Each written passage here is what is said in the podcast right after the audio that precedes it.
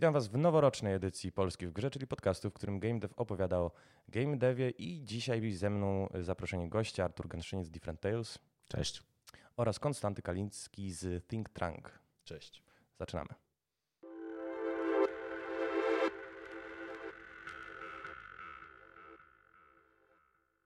Panowie, zbieramy się tutaj w pierwszych dniach stycznia y, przy zresztą doborowym towarzystwie. Okazja jest bardzo dobra, żeby podsumować, co się w zasadzie w zeszłym roku y, działo. No i może zaczniemy w takim razie tak nie za bardzo z grubej rury. Y, co wy prywatnie uznajecie za najlepsze gry 2019 roku? Bardzo chętnie dodam polskie gry. Hmm. Nie muszą być polskie oczywiście. Y, Artur, widzę, że się zafrasowałeś. Y, może ci w takim razie podpowiem, że The Knights of Unity pomagało na przykład przy Disco Elysium. Y, no, Disco Elysium to tak, to, to, to nie jest polska gra, chociaż jest tam gorący kubek. Jest, no i mówię, wiesz co, generalnie chłopaki pomagali przy odsiewaniu bugów, pomagali przy optymalizacji, także jest tutaj polski pierwiastek. No jestem fanem Disco Elysium, ale jak pytasz o polskie gry, to ja wiem, jaka polska gra była dla mnie prywatnie ważna, ale jaka była najlepsza polska gra zeszłego roku, to chyba nie mam pojęcia, prawdę powiedziawszy. No dobrze, Konstanty, coś zwróciło Twoją uwagę? Okej, okay, widzę, że wywracasz oczyma. Tak zupełnie szczerze, to wczoraj e, dyskutowałem z znajomymi i byłem przekonany, że nasza gra wyszła w zeszłym roku, a wyszła nie w zeszłym roku, więc nie wiem, nie jest na bieżąco, nie ja jestem patient gamerem i gram w gry długo po premierze.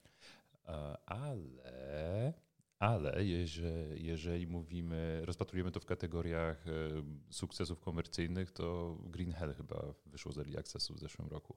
I jeśli założymy, że wyjście z Early Accessu jest premierą. E, z pewnością, to znaczy Green Hell rzeczywiście sprzedało się w 300 tysiącach egzemplarzy, jeżeli się nie mylę. Zapowiedziano już porty na e, i PlayStation 4, i Xboxa, i na Nintendo Switcha. No i się rozwija powoli ta gra. No z, taki, z takich rzeczy, które wiesz, które się były w Polsce wydane, to rzeczywiście Green Hell to jest taki w sumie chyba fajny, chyba fajny przykład tak ogólnie. To tak jest taka mhm. porządna rzecz. Mm, nie wiem, czy na przykład Children of Morta się, się liczy.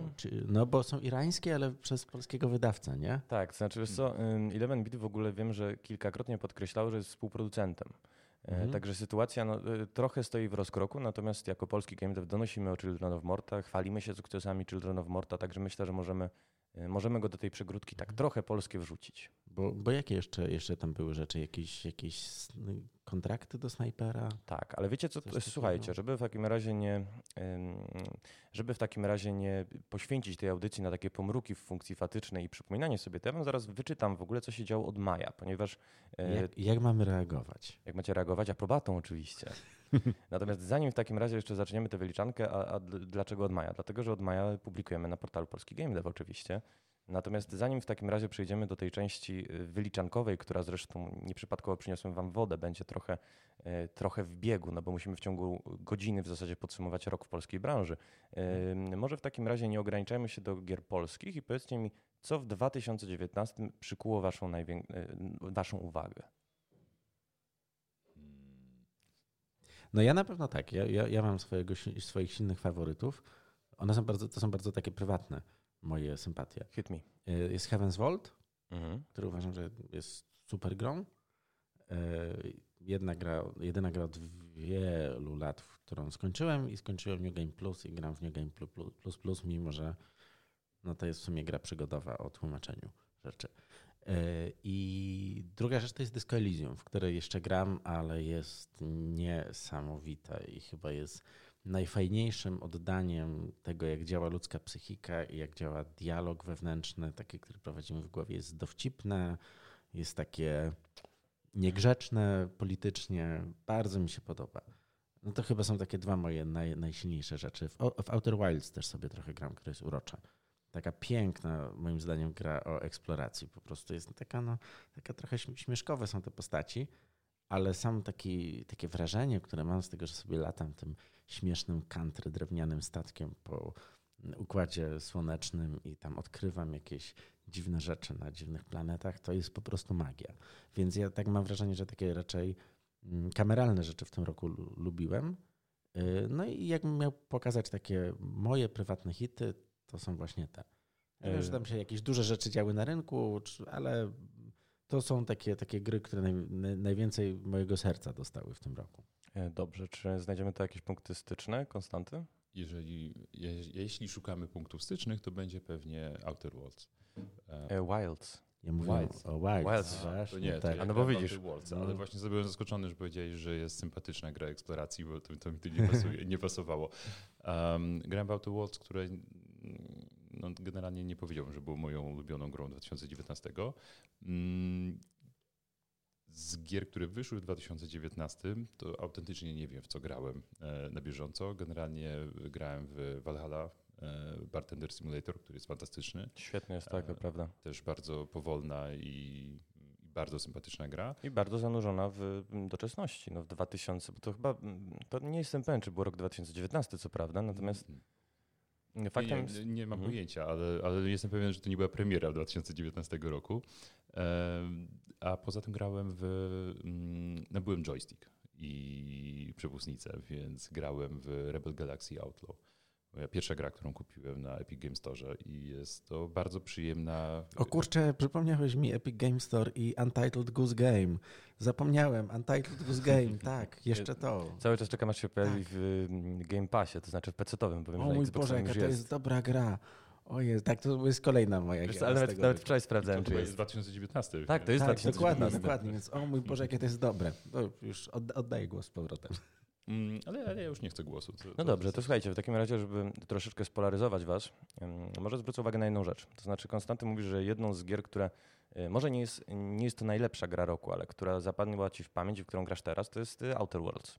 Mm, Teraz już nie, ale tak. No właśnie ja też, y, ja gram na przykład teraz w Outer Worldsy i mam, słuchajcie, problem, ponieważ y, no niestety już zaliczyłem y, Disco Elysium, które faktycznie jest, rozmawialiśmy o tym z Arturem jeszcze przed startem audycji, to jest w zasadzie traktat o neoli- neoliberalizmu, tylko no, w zasadzie przypadkiem przystrojony w piórka gry wideo. Tam rzeczywiście trafiasz na styk bardzo różnych ideologii, bardzo różnych poglądów. E, Gra w zasadzie w całości się opiera na dialogach, nie ma tam systemu walki, który był no, w zasadzie e, kulą u nogi mm, Planescape Tormenta, do którego gra jest wielokrotnie przyrównywana i który też mm, ambiwalentne odczucia wywołał w Torment of Numenera. E, Budulcem jest, jest słowo. Budulcem jest papier, trochę jak w twojej grze Konstanty, chociaż może trochę inaczej to jest zrozumiane. Natomiast w Outer Worldsach miałem mm, uczucie, że to jest takie wsteczne. To znaczy ja mam tych, tę konstrukcję gdzieś tam uważoną na e, okoliczność Kotora pierwszego, potem wydoskonaloną wraz z Mass Effectami. Niby to miała być odpowiedź na Fallouta, co trafiło w swój czas, no bo akurat y, pamiętam, że była, była zapowiadana gra gdzieś w okolicach Fallouta 76. Y, Natomiast mam małe lokacje, mam bardzo manichejski konflikt. Wiadomo, że kapitał jest tutaj zły. y, Natomiast no mam chociażby w tej pierwszej lokacji, na tej Terze 2, mam no w zasadzie dobrych, szlachetnych autochtonów, którzy zdecydowali się przejść na jakąś taką dziką partyzantkę i mam te bezduszne korporacje, ale gra jest pozbawiona zupełnie gdzieś tam e, kontekstów politycznego, społecznego, y, kulturalnego i, i trudno mi w ogóle uwierzyć w te postaci, które też są takie bardzo jednoprzymiotnikowe, być może poza e, tą towarzyszką, która tak bardzo odważnie się de- deklaruje jako osoba seksualna, czego żeśmy faktycznie w medium nie mieli, A, a, aseksualna. aseksualna.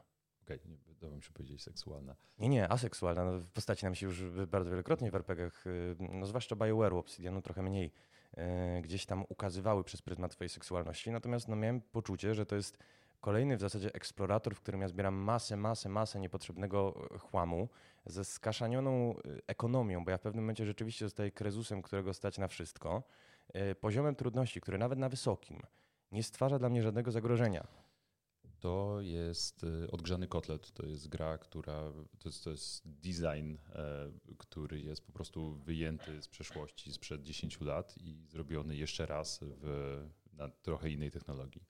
I to dlatego masz takie wrażenie, ponieważ to jest dokładnie to, czym były tego typu gry, czym były Fallouty w, e, w no nawet nie ubiegłej dekadzie, ale, ale kiedyś. I, to bardzo czuć w tej grze. W sensie ona jedzie bardzo na sentymencie, jest bardzo sympatyczna na początku, tylko nic więcej w niej nie ma.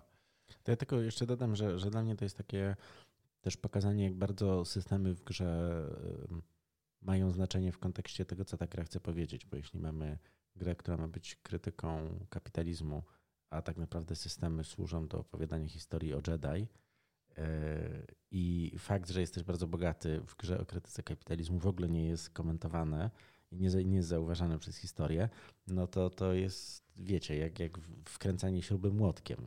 Znaczy, albo, albo inaczej, jak wkręcanie śruby, nie wiem, trzepaczką do jajek. Chodzi o to, to są zupełnie nie, nieadekwatne środki do tego, co chcemy opowiedzieć, a z drugiej strony mamy Disco Elysium, które pokazuje się jako mm, psychodeliczna gra o detektywach, a tak naprawdę jest dojrzałą dość taką krytyką polityczną i bardzo fajnym pokazaniem, no właśnie jest też jakiejś takiej może psychologicznej prawdy o człowieku, y, mimo że gdzieś tam głęboko pod tym wszystkim jest taką bardzo na sterydach paragrafówką, to jednak no, całość jest czymś unikalnym, jest ewidentnie zrobiona no, pod to, co chcą opowiedzieć. To dla mnie są takie właśnie połączenie, tak jak powiedzieć, odgrzewanego kotletu z czymś, co może nie jest jakieś takie w 100% doskonałe, ale jest bardzo świeże i bardzo przemyślane. Dwie kwestie. Disco Elysium nie do końca jest świeże w tym kontekście, że myśmy już troszeczkę to mieli w świecie powiedzmy nauk społecznych. To znaczy mnie się Disco Elysium bardzo y, kojarzy z tym, co robi Sławoj Żyżek. Nie wiem, czy kojarzycie. Wiesz, ja mówiłem raczej o, o mechanizmach i sposobie projektowania gry, a nie o świeżości przekazu, nie? W sensie, że w, te, w to medium to po prostu... Y, no, wydaje mi się, że, że taka kombinacja jest czymś nowym, albo przynajmniej ostatnio była tak dawno, że teraz jest znowu świeża. No, y, dla mnie jest o tyle nowa, że rzeczywiście to jest taka metoda trochę dydaktyczna, bo tutaj naprawdę dużo się dowiadujesz o no w zasadzie historii myśli politycznej przez pryzmat gry wideo, czego żeśmy wcześniej nie mieli. Gry wideo mimo wszystko stronią zazwyczaj od politycznych napięć, a ta się wręcz nich nurza. No, przypominam wam, że e, odbierając The Game Award e, za e, najlepszego RPG czy najlepszą historię, już nie pomnę, twórcy wyszli na scenę i zaczęli dziękować Marksowi, co jest no w zasadzie strzałem w stopę, wydawałoby się. No, a na pewno spowodowało dużo komentarzy. Nie? No, inaczej. Ja prywatnie mm, uważam, że powinniśmy trochę Marksa rehabilitować jako takiego diagnostę społecznego, no i autora pojęć, którymi się wszyscy w e, nowożytnych naukach społecznych e, posługujemy. Natomiast e, co do jego poglądów, czy tam inaczej, co do ideologii, które wyrosły z pism Marksa, to jest zupełnie inna kwestia. Ale panowie, ponieważ już 12 minut gawędzimy sobie o Disco Elysium i o różnych takich kwestiach drugorzędnych, może przejdźmy w takim razie do mięska. To znaczy. To ja, ja Ma, tylko, Marks tylko... jest kwestią drugorzędną? To... ja tylko zostawmy może Marksa na boku. Chociaż ja się bardzo cieszę, że gry jako takie zaczynają yy, brać udział w dyskusjach po prostu jakichś kulturowych. W sensie, że, że to, to, dla mnie to znaczy, że to medium już gdzieś dojrzało, kropka. Już mhm. nie mamy wymówek, że o, jesteśmy tylko rozrywką. W sensie po prostu.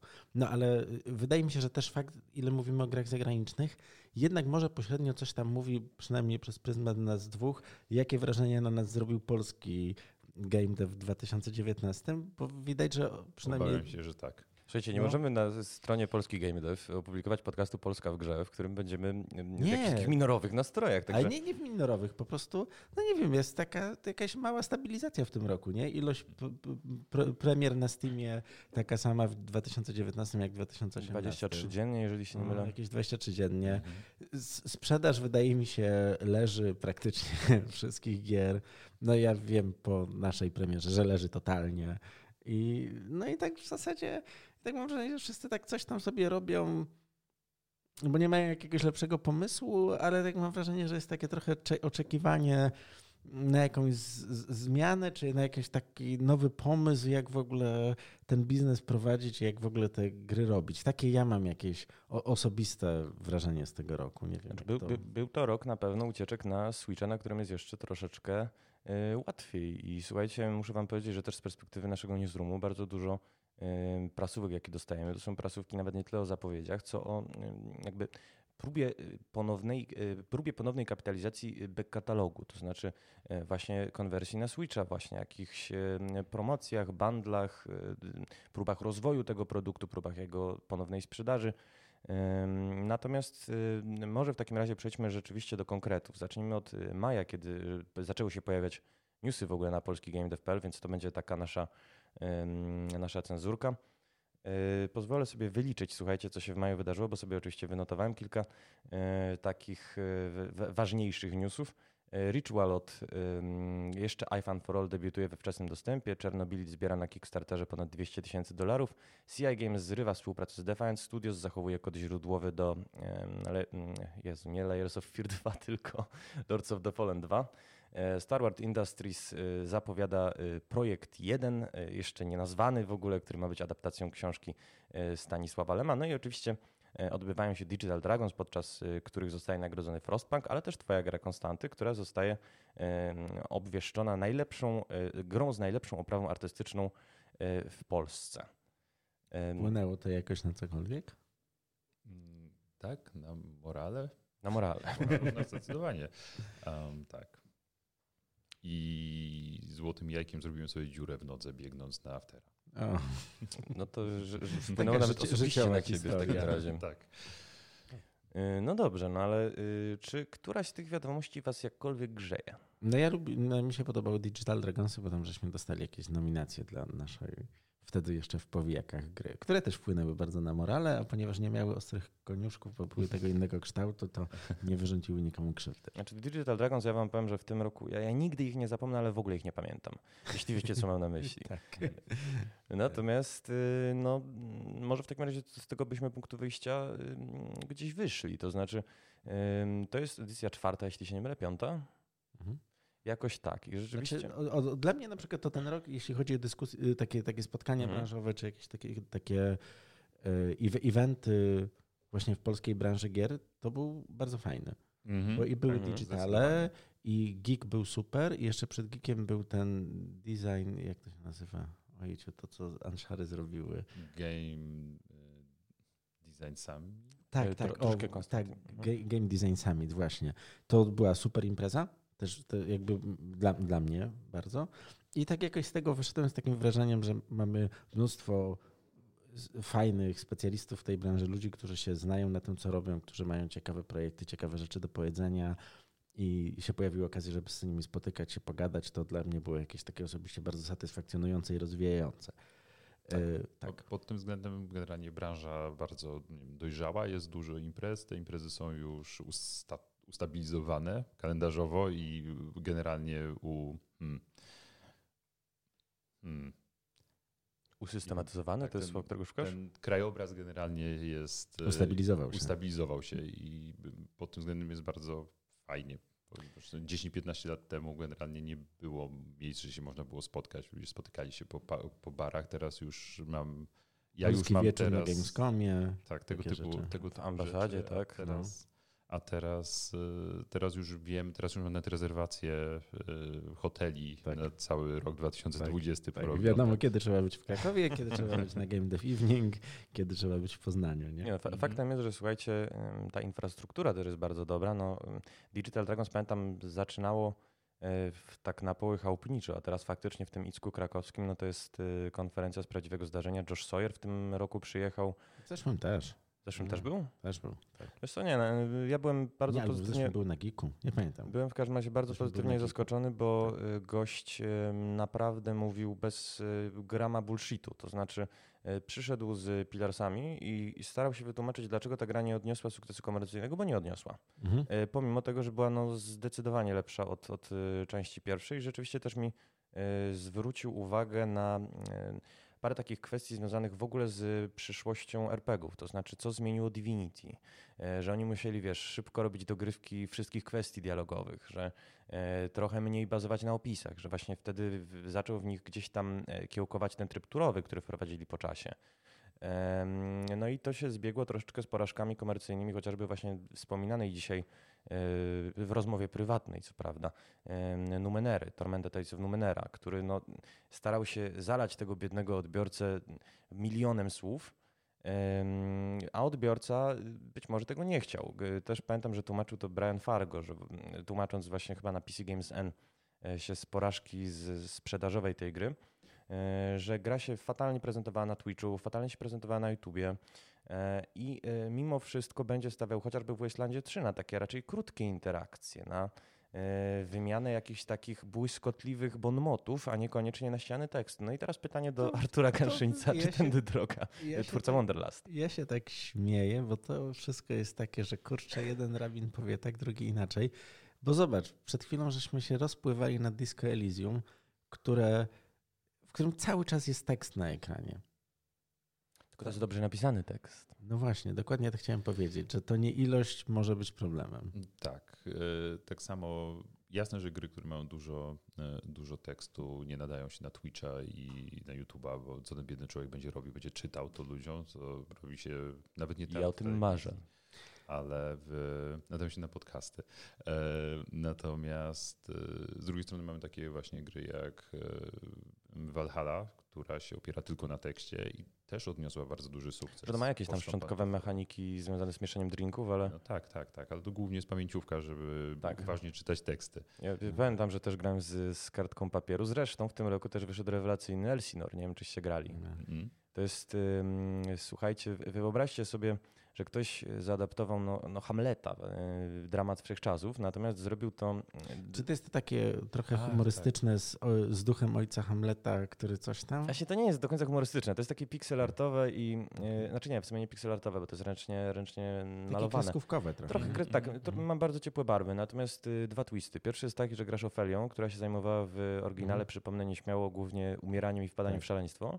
E, Drugi jest taki, że jesteś w pętli czasu, jak w Masce Majory albo w Dniu Świstaka Okej. e, i rozgrywasz kilkadziesiąt scenariuszy tego Hamleta, chcąc doprowadzić do sytuacji, w której wszyscy na zamku Elsinore tytułowym e, przeżywają wydarzenia tragedii, no ale musisz wiele różnych scenariuszy zgłębić, wiele różnorakiej wiedzy pozyskać, żeby móc do tego doprowadzić. I słuchajcie, ja się też czułem jak w latach 90., bo po prostu siedzisz, wiesz, obwieszony karteczkami samoprzylepnymi, masz e, zeszycik, w którym notujesz, że okej, ta droga poskutkuje tym, a tamta tym, e, tutaj zginie ten, a tutaj zginie ta.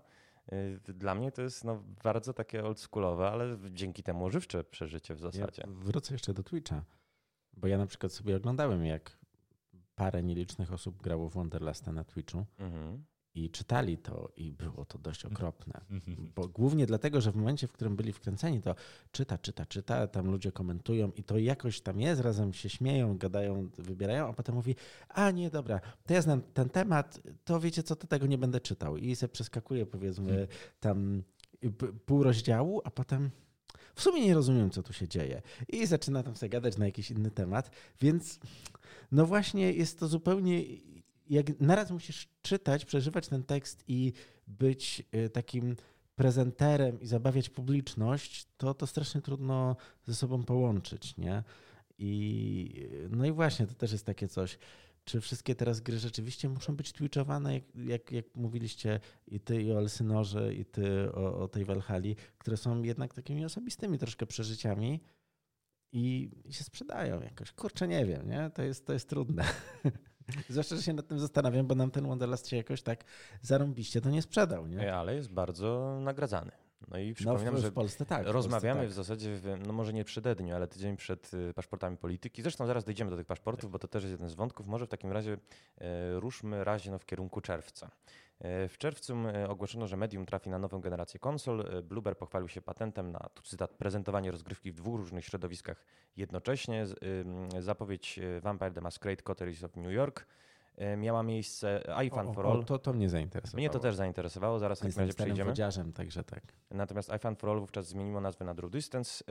No i mieliśmy y, poza tym E3. No i na E3 People Can Fly zaprezentował Outriders, Bluebird Team zaprezentował Blair Witch, Techland zaprezentował Dying Light 2, a CD Projekt Red zaprezentował Keanu Reevesa. No i przy okazji Dziki Gon sprzedał się w ponad 20 milionach ek- y, egzemplarzy, jak się dowiedzieliśmy, i trafił, czy ma trafić, y, wówczas tak ogłoszono, na Switcha. Błyskawicznie zresztą ukuł się bardzo ładny rzeczownik Switcher. No to wiesz, no ja jestem starym człowiekiem, to Keanu Reeves mnie zwilżył, nie? Mhm. E, To, to co mogę powiedzieć. E, No i Switcha nie mam jeszcze, więc e, a Witchera sobie przeszedłem do użygania z uśmiechem na ustach na konsoli. E, Ale tak, no to, że, to rzeczywiście tam są polskie firmy, które się bawiły, jak już grają w dużej lidze i zrobiły po prostu show, nie? No to jest prawda. Fajnie, bo będziemy mogli posłuchać e, Twojego streszczenia i będziemy mogli z tego wywnioskować, które miesiące są według dużych firm dobrymi miesiącami na announcementy. Wyście już zrobili duży announcement w grudniu, też do tego dojdziemy. Tak. Ale my nie przywiązujemy wagi do miesięcy, bo działamy w innej Nie, lidze, nie liczycie godzin i lat. Tak. powiedzmy. E, No dobrze, ale panowie, no mieliśmy w zasadzie najważniejsze targi e, branżowe. No jasne, że jest masa imprez towarzyszących i w ogóle ten okres taki Mhm. wakacyjny jest dość intensywny wyjazdowo. Natomiast no może tutaj znajdziemy jakiś e, konsensus albo przyczynek, zaczyn e, do sporu. E, co podczas E3 was, jak to określiłeś, Artur, zbliżyło, poza tym Keanu Reevesem? No to jest jedna rzecz, którą ja zauważyłem, bo jakoś, jakoś powiem ci, że ten taki moment, że się strasznie jarałem zapowiedziami gier, jakoś już mnie zupełnie minął. Może dlatego, że czasami różnica między zapowiedzią a finalnym produktem była taka, że, że jakoś tak wolę czekać, jak już rzeczy już wychodzą, już mhm. sobie mogę poczytać trochę recenzji i kupić i tak w zasadzie mam wrażenie, tak jak ty trochę mówisz, że jesteś takim cierpliwym graczem i tak i grasz już po fakcie w gry, y, to ja to troszkę kupuję. Już tak się trochę może sparzyłem na kupowaniu na dzień premiery, więc, więc ja wiem, że te mi gry nie uciekną. One mhm. gdzieś tam będą, więc te E3 gdzieś tam przepłynęło koło mnie praktycznie w sposób niezauważony. Nie wiem jak ty. Zdecydowanie tak samo. Znaczy, ja nawet nie pamiętam, co było zapowiadane na 3. Ostatni, ostatni raz, kiedy się jarałem zapowiedziami, to jak PlayStation 4 miało wyjść i były te zajebiste filmy z niesamowitym... Nie wiem, czy może mówić zajebiste. Te, te, fantastyczne, to potem sobie wmontujecie fantastyczne. Te fantastyczne filmy z tym niesamowitym gameplayem, potem się okazało, że wszystko było prerenderami i wtedy umarło we mnie to dziecko. Sobie wybrałeś chyba dzisiaj dwóch tak, starych dziadów, starych grzybów, dziadów, tak, którzy siedzą i marudzą. Słuchajcie, słuchajcie, podejrzewam, że gdyby naprawdę zasiadł w naszym studiu ktokolwiek inny, to w zasadzie wnioski mogłyby być analogiczne, bo ja słuchajcie, też się mocuję ostatnimi czasy z e, tym, że o ile kiedyś E3 przeżywałem w, nawet w newsroomie, trochę jak dziecko, bo tutaj mam natłok bodźców i rzeczywiście siedzę po tej, o tej drugiej czy trzeciej w nocy i e, albo jestem na miejscu, albo, albo jestem w Polsce i i rzeczywiście z wypiekami to śledzę, no to tak e, patrząc wstecz, to w ciągu ostatnich dwóch czy trzech lat, no to jedynie zapowiedź Beyond, Beyond Good and Evil 2, e, ten e, CGI, no to sprawiła, że, że się zatrząsłem na nogach, ale tak poza tym. Wiesz, to mi się wydaje, że po prostu może być bardzo dużo dobrych rzeczy na rynku i... Czy, czy wtedy akurat nie ruszał Xbox Game Pass for PC? Xbox Game Pass for PC nie pamiętam. Wydaje mi się, że to był ten miesiąc. Mogło tak być. Mhm. To, to jest akurat ciekawy temat, bo wysyp mamy w tym roku e, wysyp e, abonamentowych. No. E, Właśnie z, zobacz, zobacz w zasadzie, jak to jest, że duże firmy, tak jak zresztą ty też o tym mówiłeś, mhm. że, że skupiają się teraz dużo, pary wsadzają już nie w tworzenie, nie tylko w tworzenie nowych rzeczy, ale w próby sprzedania tych olbrzymich ilości produktów, które już mają w portfolio. I kurde. Co też wiąże się pewnie z tym, że jest bardzo trudno się przebić na tak. PC z nową grą, więc to trochę jak Wszędzie jest trudno się To samo co w Hollywood. Będziemy tak. mieli teraz reiterację starych rzeczy, żeby tak. mieć ten początkowy boost z sentymentu. Właśnie czekałem na trochę takiego profesylektu game devowego, bo ja uwielbiam w ogóle te makaronizmy i te reiteracje. Także bardzo dziękuję, że mm, no, zadebiutował w, w tak zacny sposób. E, natomiast wiecie co, ja mam problem prywatnie z jedną polską grą z E3, to tak. znaczy z Outridersami. Czy ktoś pamięta, co to jest? Nie, nie, wiem, czy ja po raz pierwszy tego nie usłyszałem teraz. Nie, nie. Znaczy, mog, mogłem słyszeć wcześniej, ale to znaczy, że jeśli słyszałem wcześniej, to nie pamiętam. Wiem z kontekstu, że PCF to robi. Tak, tak. I znajomi z PCF-ami mm, zarzekają się, że to jest naprawdę fantastyczna rzecz. Natomiast ten zwiastun, bo dowiedzieliśmy się tuż przed targami, że to będzie Square Enix wydawać, e, że to będzie futurystyczne, że to będzie shooter, taki z nadramienia, jak kiedyś właśnie PCF robił e, Gearsy chociażby. E, natomiast no, ten zwiastun, słuchajcie, oglądałem go po raz pierwszy na E3, potem go oglądałem, mieliśmy Games Music Festival. W międzyczasie jeszcze chyba robiłem jakiś e, artykuł o PCF-ie i ja go nie pamiętam. Wiem, że tam są jakieś takie duże stwory rodem z Half-Life'a, wiecie, na tych takich pajęczych mhm. nóżkach. Mhm. Wiem, że są jacyś twardzi goście i jedna twarda babka, jak, jak suchary w łagrze. Natomiast no nic, zero, nul, niść, non i nie znam już większej liczby języków. No właśnie, no właśnie nie wiem. Bo to. Zastanawiam się, wiesz, bo, bo to trudno, trudno mi oddzielić, bo może jakbym był. Yy, jakbym dopiero zaczynał grać w gry i to byłby na przykład mój pierwszy shooter, mhm.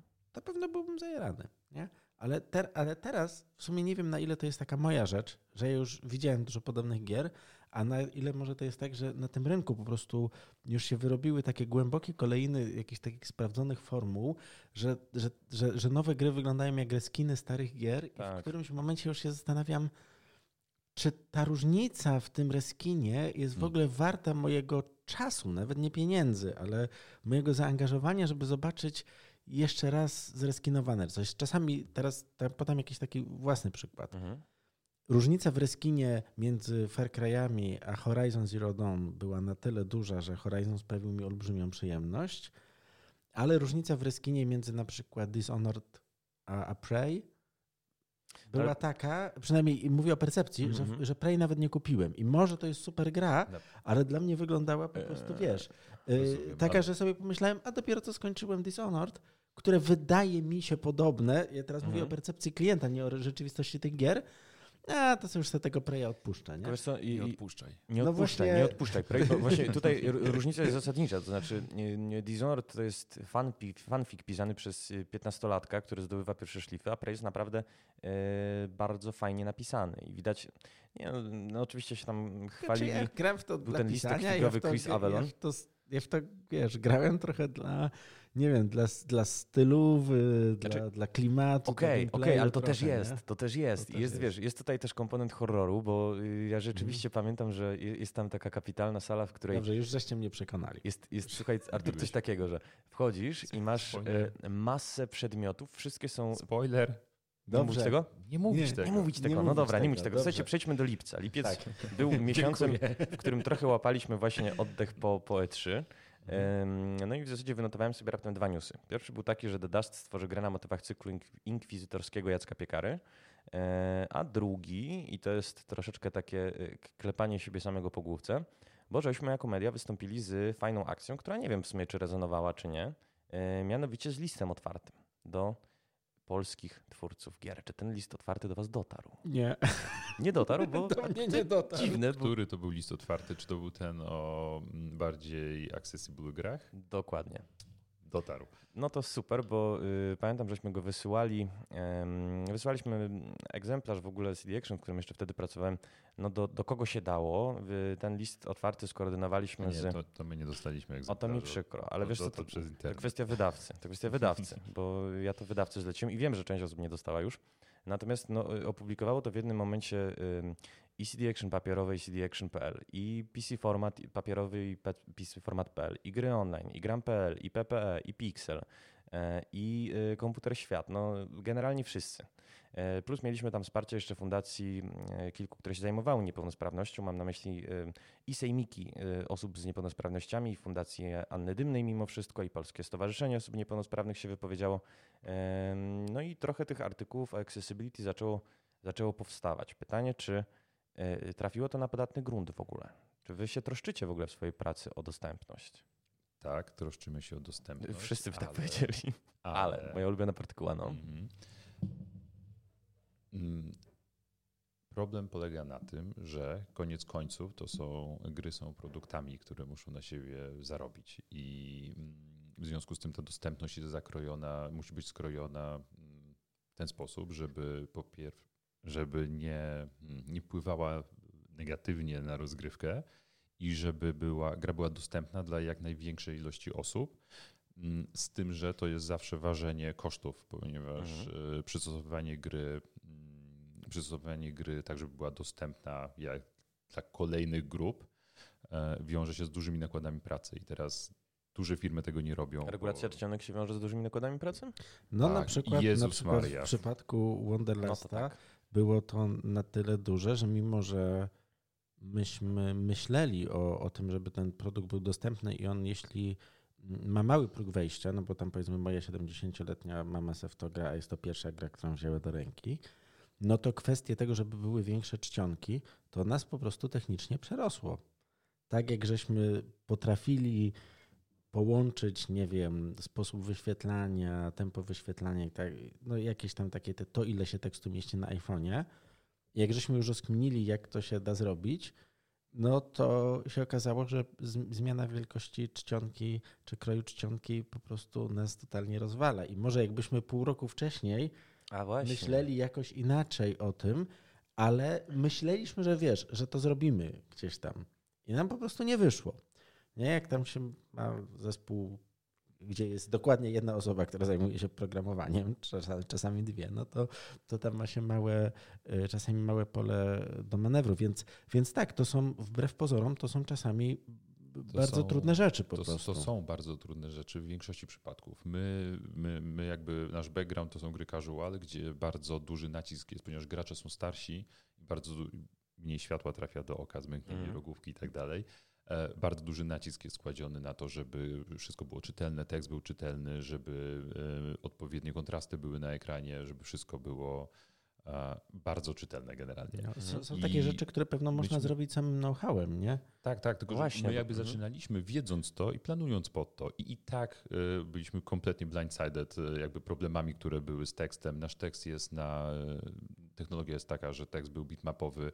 Bardzo dużo pracy poszło w to, żeby przerobić to na TrueType, czyli na wektorowy tekst, który jest w czasie rzeczywistym rasteryzowany. I tak nie mogliśmy zrobić za dużego tekstu, ponieważ musielibyśmy przerobić całą grę po prostu, zrobić od mhm. początku UI-a. Mm, gdybyście, gdybyście o tym jakby wiedzieli o problemach, na jakie napotykacie już na zaawansowanym etapie produkcji, to e, czy gdybyście startowali z tym know-howem, e, moglibyście to jakoś przygotować lepiej? Tak, tylko, że te rzeczy się jakby, to, to są Ta problemy, wiedza się jakby kumuluje, nie, nie masz jej na Ta wiedza się kumuluje, ale problemy, pojawiają się nowe problemy. Tak. Nie sądzę, żeby można było dojść do etapu, kiedy mm, jesteś przygotowany na wszystko. No. E, my byliśmy przygotowani na bardzo wiele rzeczy i generalnie mamy znaczy, non-stop zdarza nam się gracze, pojedynczy gracze, którzy mają problem, na przykład, bo mają e, problem ze stawami, mają reumatyzm i, mm. i, przerabiamy dla tego człowieka kontrolsy, dorabiamy mu ukryte opcje, którymi może e, w jakichś plikach konfiguracyjnych coś pozmieniać, żeby klawisz myszy nie był e, klikany, tylko żeby był toglem, e, żeby właśnie zwiększamy ludziom czcionki, przez co rozjeżdżają się okienka i te teksty się nie mieszczą do końca, ale czcionki są większe tylko dla tego człowieka. E, w Book of Demons da się grać tylko oczami.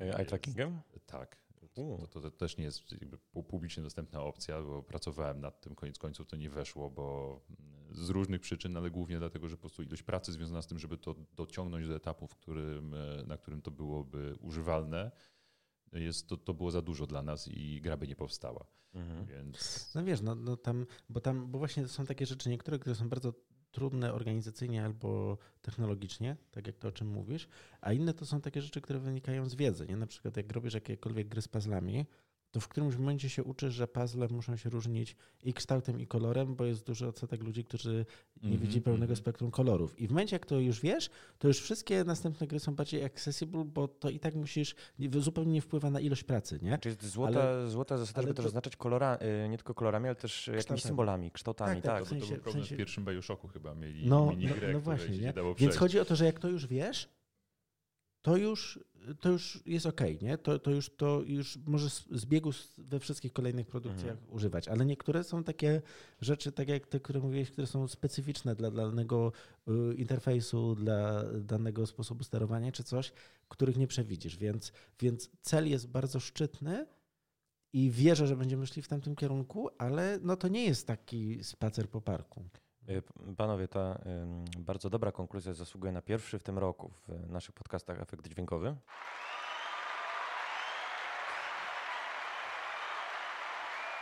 Będzie tych oklasków. Program nagrywany z udziałem żywej publiczności, jak wielokrotnie podkreślam. Natomiast y, przejdźmy w takim razie może do sierpnia. The Dust, które jak wspomniałem w lipcu ogłosiło grę na motywach cyklu inkwizytorskiego, y, pozyskuje inwestora na 15 nowych gier, co istotne symulatorów które mają wyjść w ciągu dwóch lat. E, już dwa z tych symulatorów zostały zapowiedziane. To jest symulator e, deratyzatora Exterminator Simulator i e, drugi z symulatorów, który bardzo mi nawet w tym momencie trudno przebywać w pamięci, bo jak ostatnio zliczałem, to powstaje ich w Polsce około 50. Czy, no, czy tak... Ja i tak, ja i tak wiesz, wszyscy wiemy, że wygra, wygrał symulator Jezusa z Playwaya hmm. i. E, to, tak, z tą, jak to było realistyczną walką z szatanem. Oczywiście. I jakby, no, jakby to jest dla mnie cały komentarz do, tak. do tego wątku i tego typu gier. Bardzo mi się podoba, że Playway to też promuje jako grę edukacyjną, bo to jest sytuacja z gatunku Diabeł Wornet się ubrał i ogonem nam dzwoni. No ale teraz zresztą mieliśmy nie dalej jak kilka dni temu potwierdzenie, no bo bardzo często te symulatory to są takie próbniki tak. wpuszczane w sieć, że tam parę screenów, no tak. jakiś tam bieda materiał i zobaczymy, czy to chwyci na wishlistach. Natomiast y, okazuje się niestety, że Wanking Simulator, czyli symulator masturbatora, y, którą to miłość własną można również w kościele uskuteczniać, no, no niestety powstanie. E, ale dobra, słuchajcie, bo nie, nie zatrzymujmy się dłużej nad masturbacją czy tak. symulatorami, bo jest dużo ciekawszych Sam rzeczy. To, to, to, nie jest taki mało ciekawy temat. Nie, to jest bardzo ciekawy temat. Tylko już mieliśmy go, słuchaj, tyle razy wałkowanego i na stronie, i, i w podcastach, że nie, nie chciałbym, żebyśmy... Ca, cały przemysł jest temu poświęcony. No, dobra, tylko Dobrze, nie, idźmy dalej. Idźmy dalej. Za, zaraz zmienimy tak. nazwę z Polski w grze na Polska w, symulator, w symulatorze, więc tak. wolałbym tego uniknąć. Dalej, mhm. Anshar Studios prezentuje Game Deck. No i słuchajcie... Polskie Disco Elysium. B-Simulator y, będzie ekskluzywny na Epic Games Store. Dostajemy 14 minut rozgrywki z Cyberpunka 2077. No ale co najistotniejsze, mają miejsce Gamescom i PAX West podczas Gamescomu rekordowego, no bo w tym roku 373 tysiące zwiedzających, jak co roku zresztą jest rekord. Y, zaprezentowano 65 tytułów z Polski, no czyli spory awans, bo w rok wcześniej było ich tylko 58. E, no w tym m.in. Wonderlasta, Liberated, Cyberpunka, Dying Lighta. No i zaraz później ma miejsce PAX West, y, trochę skromniejsze, bo tytułów 20, w tym Blair Witch, Crossroads in Paradise Lost czy Tools Up. Ty, Arturze, nie byłeś, na, nie, nie, jeździłeś w tym roku. A właśnie byłem na Gamescomie. Byłeś na Gamescomie? Byłem na Gamescomie. widzieliśmy na Gamescomie? Nie mam zielonego pojęcia. A no właśnie, no bo to jest kolejna stałem koło, stałem koło Liberated i pokazywałem Wonderlasta. To jest możliwe, to znaczy ja głównie pamiętam fajki z Piotrem Gnypem. E, tak, to właśnie z nim byłem. No to z Tylko chodził na fajki, ja pokazywałem grę, on naganiał ludzi. Także no, działało to bardzo Piotr dobrze. ma taki, taki zmysł naganiacza. E, y, jak wrażenia? Mm, wiesz co? Ja akurat sobie cenię takie wjazdy na targi z dwóch y, powodów. Po pierwsze, no jednak dostaje się jakiś taki szczery feedback. Bo jak jest tyle gier dookoła, to jak ktoś ma wyłożoną laskę na twoją grę, albo mu się nie spodoba, to ci to powie. Y, a też ci, którzy mi się podoba, no to, to powiedzą, że ci podoba. A druga rzecz jest taka, że mm, akurat nam zadziałało tak, że dziennikarze, z którymi żeśmy rozmawiali, którzy mogli sobie zobaczyć, zagrać i y, pogadać z nami od razu, mm, to potem o nas pisali. I to były duże różnice w stosunku do dziennikarzy, do których żeśmy wysyłali materiały, nie mogąc z nimi osobiście pogadać. Co moim zdaniem mówi dużo o tym, że jest lepiej, lepszy, lepsi jesteśmy w mówieniu niż w przygotowywaniu materiałów. Natomiast no, no takie coś. No. A, a czy to ma jakieś duże wpływy na, na cokolwiek? Y, no, no właśnie, bo prasę mieliście bardzo dobrą. No właśnie, wiesz co, w, Pol w Polsce mamy doskonałą. Y, Świetny wywiad dla tygodnika, Artur, naprawdę. No, a na zachodzie, gdzie po prostu nie mamy takiego, takich osobistych kontaktów z dziennikarzami, y, no to żeśmy się w Stanach chyba w ogóle nie przebili. No ale czekaj, I to Games... się bardzo odbija na... Wiesz, Kotaku Australia Kotaku, Kotaku właśnie. ale australijski, Australii. australijskie. A to widzisz, mignęło mi Kotaku i już No wam... właśnie, nie? Więc, a, a jakby no tam... Ale czy uważasz, że gdyby prasa napisała, to by się na coś przyłożyło? No to jest bardzo dobre pytanie, na które nie znam odpowiedzi. Ja bym nie nie, nie zakładałbym się o no, to, ale, ale, generalnie prasa. Mam takie, podejrzenie, mam takie podejrzenie, że gdzieś tam jednak jest jakiś taka masa krytyczna pojawień w ogóle w takiej nie, tak, infosferze, tak, tak, tak. która powoduje, że ludzie zaczynają zdawać sobie sprawę z istnienia twojej gry. I mam wrażenie, że na przykład bardzo dużo ludzi poza Polską nie zdaje sobie w ogóle sprawy z istnienia Wonderlasta, nie bardzo mają się jak dowiedzieć i w tym to by nam może prasa jakoś pomogła, chociaż może nie. Nie mam, no, no wiesz, no nie miałem tego komfortu, żeby się przy tej premierze o tym dowiedzieć, nie? Znaczy ja nie, nie chcę być adwokatem diabła, yy, natomiast powiem wam, że dziś z perspektywy może nie też osoby, która pisze, tylko osoby, która czyta. Mhm. E, niedawno, bo kilka dni temu chciałem e, wybrać sobie jakąś grę, którą mógłbym tak odpalać w przerwach od, mhm. od pracy, tak wiecie, żeby zachować jakąś higienę psychiczną. I zacząłem sobie śledzić właśnie moje gdzieś tam katalogi, no chociażby Xbox Game Passa. I powiem wam tak, wyglądało to w ten sposób, że przylatywałem wzrokiem po coraz to kolejnych tytułach, i tych, których nie znałem, no to rzeczywiście one mi od, od razu odpadały. Natomiast zrobiłem sobie szybciutko listę, że ok, w to chciałem, to chciałem, to chciałem, to chciałem i z tego grona dokonałem wyboru. Więc wydaje mi się, że świadomość w ogóle istnienia produktu jest, y, jest no, absolutnie tylko, kluczowa. Tylko wiesz, ja, ja rzeczywiście nie wiem, y, na ile w tym pomaga prasa, a na ile w tym pomaga to, że trzeba zacząć odpowiednio wcześnie. Myśmy z Wonderlastem bardzo późno zaczęli marketing i myślę, że to e, wiesz, w następnym projekcie to bym najchętniej zaczął dwa lata przed premierą o tym mówić. No właśnie wspomniani Outridersi, którzy się zapowiedzieli, słuchajcie, w czerwcu nic od nich, nic z ich obozu nie napłynęło od tego czasu. Może to też jest jakiś klucz, żeby po prostu wcześniej zacząć budować. Hmm. Ale trzeba zacząć budować i budować cały czas. To są bardzo różne szkoły i gdybym znał odpowiedź, to bym jej tutaj nie udzielił, ponieważ byłbym bardzo zajęty wdrażaniem jej w życie, żeby rzeczy się sprzedawały. No tak. Mm, nie, nie sądzę, żeby ktokolwiek był w stanie powiedzieć. Pewnie są gry, typy gier, które lepiej sobie radzą na Twitchu, takie, które lepiej kapitalizują coverage w prasie i takie, które najlepiej sobie radzą, jak nikt o nich nie mówi. I każdy myśli, że jestem hipsterem, który ją odkrył jako pierwszy. No trochę kazus też Disco Elysium chyba. Bo... No bo ja wiem, Disco Elysium, jak się jeszcze nazywało chyba coś tam Furies.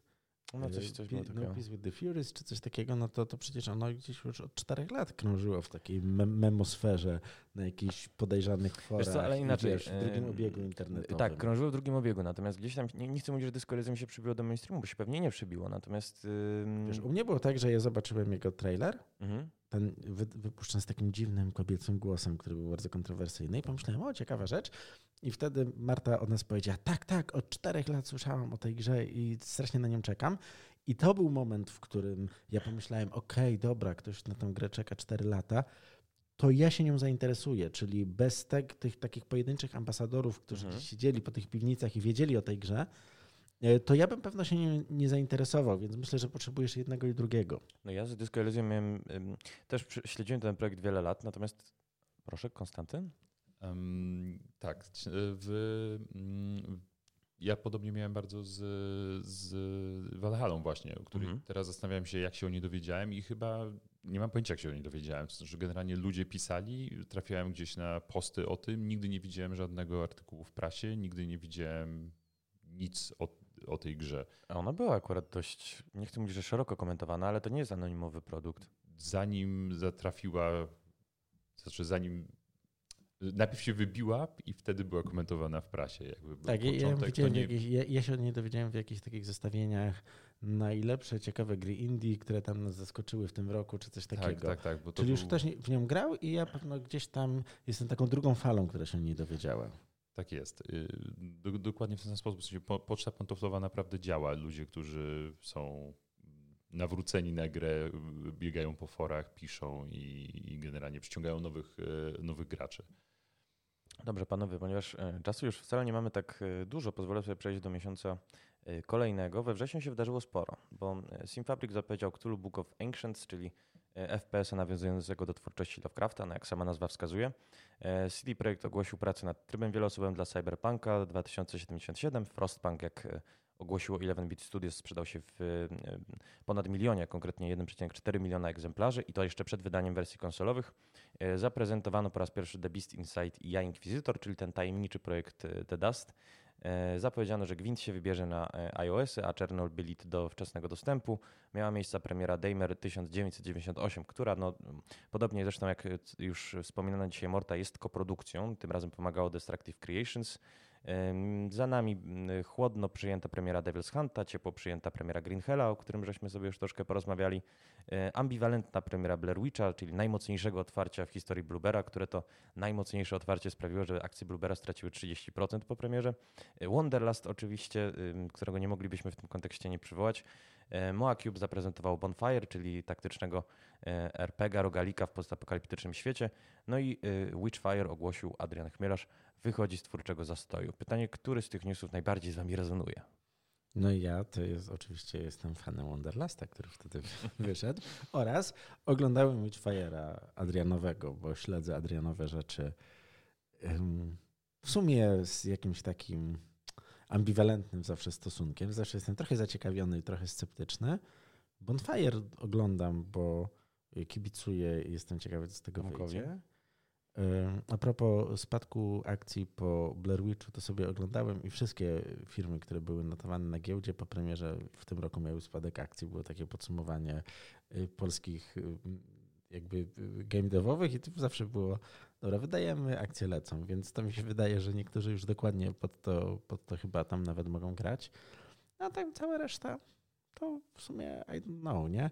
Ten Inquisitor jest taki ciekawy, bo to mi się tak wydaje, że o ile w Game Decka wierzę, to w tego ja Inkwizytora to tak jeszcze nie wiem, czy, czy mam na jakiej podstawie wierzyć. Masz y, chyba 4 lata, żeby się. Nie czekaj, 2022 chyba premiera. No, ale w międzyczasie można 15 symulatorów wypuścić. Nie? A tam co to Może, zrobić? 15 to, to nie jest jeden z tych tak. symulatorów na przykład? Nie, nie, nie. No, nie wiem. To było doprecyzowane. Nie, nie, oni wiesz co zrobili, pamiętam w Winosferze, czyli tam, gdzie kiedyś e, CD Projekt prezentował swoje gry, e, konferencję, w której tłumaczyli, że to będzie taka polska odpowiedź na Quantic Dream, na Telltale, e, z jakąś taką grafiką chyba inspirowaną płótnami Hieronima Boscha mm-hmm. i jakimś takim systemem, że ty masz w dialogi wkładać emocje. To znaczy, możesz to samo powiedzieć, ale w kilku różnych stanach emocjonalnych, co też wpłynie na bardzo nieliniową no rozgrywkę. trzymam kciuki oczywiście. A jak ty to widzisz, Konstanty? No więc tak osobiście to najbardziej jestem, e, e, że kibicuję niewielkim grom, ciekawym grom, więc Wanderlust oczywiście, e, ale też Bonfire, bo, bo znam Tomka i, i ten projekt trwa już długo, więc widziałem chyba dwie odsłony tak po drodze i jestem też bardzo ciekaw, co z tego wyjdzie, a to zdaje się już niedługo, bo kwestia kilku miesięcy. A zwłaszcza, że, że, że, że Tomek gdzieś tam właśnie sobie patrzy, tak powoli buduje obecność w internecie, etyzuje to, ma fajny, mi się wydaje, kontakt z fanami. Też jestem ciekawy, czy mu to po prostu zadziała, jak mu to zadziała, nie? bo on ma jednak swoje community. Zwłaszcza, tak... że to jego community mhm. jest tak. inne, w sensie to, tak. jest, to, są jednak visual novele, specyficzne tak. visual novele, więc e, jestem ciekaw, jak to się przełoży no, no. zupełnie inny gatunek. No, natomiast to już y, chyba 5 lat robi. To znaczy, no wiadomo, że robi w cudzysłowie, bo to był taki projekt poboczny, y, takie trochę guilty pleasure. Y, no też jestem bardzo, bardzo ciekaw. Natomiast panowie, nie da się ukryć, że ten rok należał też do takich studiów, które może nawet nie chcą, ale komunikowały, że chcą powtórzyć sukces CD Projektu. Mam tutaj na myśli i Devil's Hunta, który bazuje przecież na książce e, Pawła Leśniaka i Game Deck e, na podstawie książek Marcina Przybyłka i ten nieszczęsny piekara, który no, stanie się podstawą dla adaptacji The Dust. No i nie zapominajmy o Star Wars Industries i no, nienazwanej jeszcze powieści Stanisława Lema, to znaczy niezakomunikowanej inwestorom. I właśnie zastanawia mnie jedna Mam rzecz. Mam nadzieję, że to będzie pilot Pirks. Wiesz co, gdzieś, gdzieś do mnie docierało, że ten ich art promocyjny jest podobny, tylko już nie pamiętam do jakiej. E, taki wręcz bliźniaczy z jakimś zagranicznym wydaniem jednej z książek Lema, ale nie podejmuje się w tym momencie wygrzebać w pamięci e, której. Natomiast zastanawia mnie jedno. E, bo pomijając oczywiście Devil's Hunta, który już miał premierę i GameDecka, który będzie miał premierę relatywnie niedługo, no to mamy dwie takie enigmy. To znaczy ten The Dust no został zakomunikowany, ale będzie jeszcze tworzony i tworzony i tworzony. Star Wars Industries jeszcze nawet nie podało ani tytułu powieści, ani nawet tytułu gry. Tylko e, wiesz, no fakt, że, że mamy jakiegoś pisarza, którego adaptujemy, to moim zdaniem nie jest żaden atut. Taki Tylko, sam z siebie po prostu. No właśnie. To jest jak, tak jakość tak tej gry jest jakimś takim atutem. No bo, zwłaszcza, no, zwłaszcza no bo, że to jest polski pisarz. Polska tak. jest, y, zwłaszcza literacko, no bo, bo nie wiesz, jest to no nie, nawet nie jest tak, że Sapkowski jest, jest, jest gwarantem sukcesu, no bo na przykład słynny serial Szczer, Szczerbica, tak, był, czy jak on się tam nazywał, ten polski telewizyjny, on był adaptacją Borowskiego. Sapkowskiego. On był adaptacją Marka. Sapkowskiego i czy, czy był super?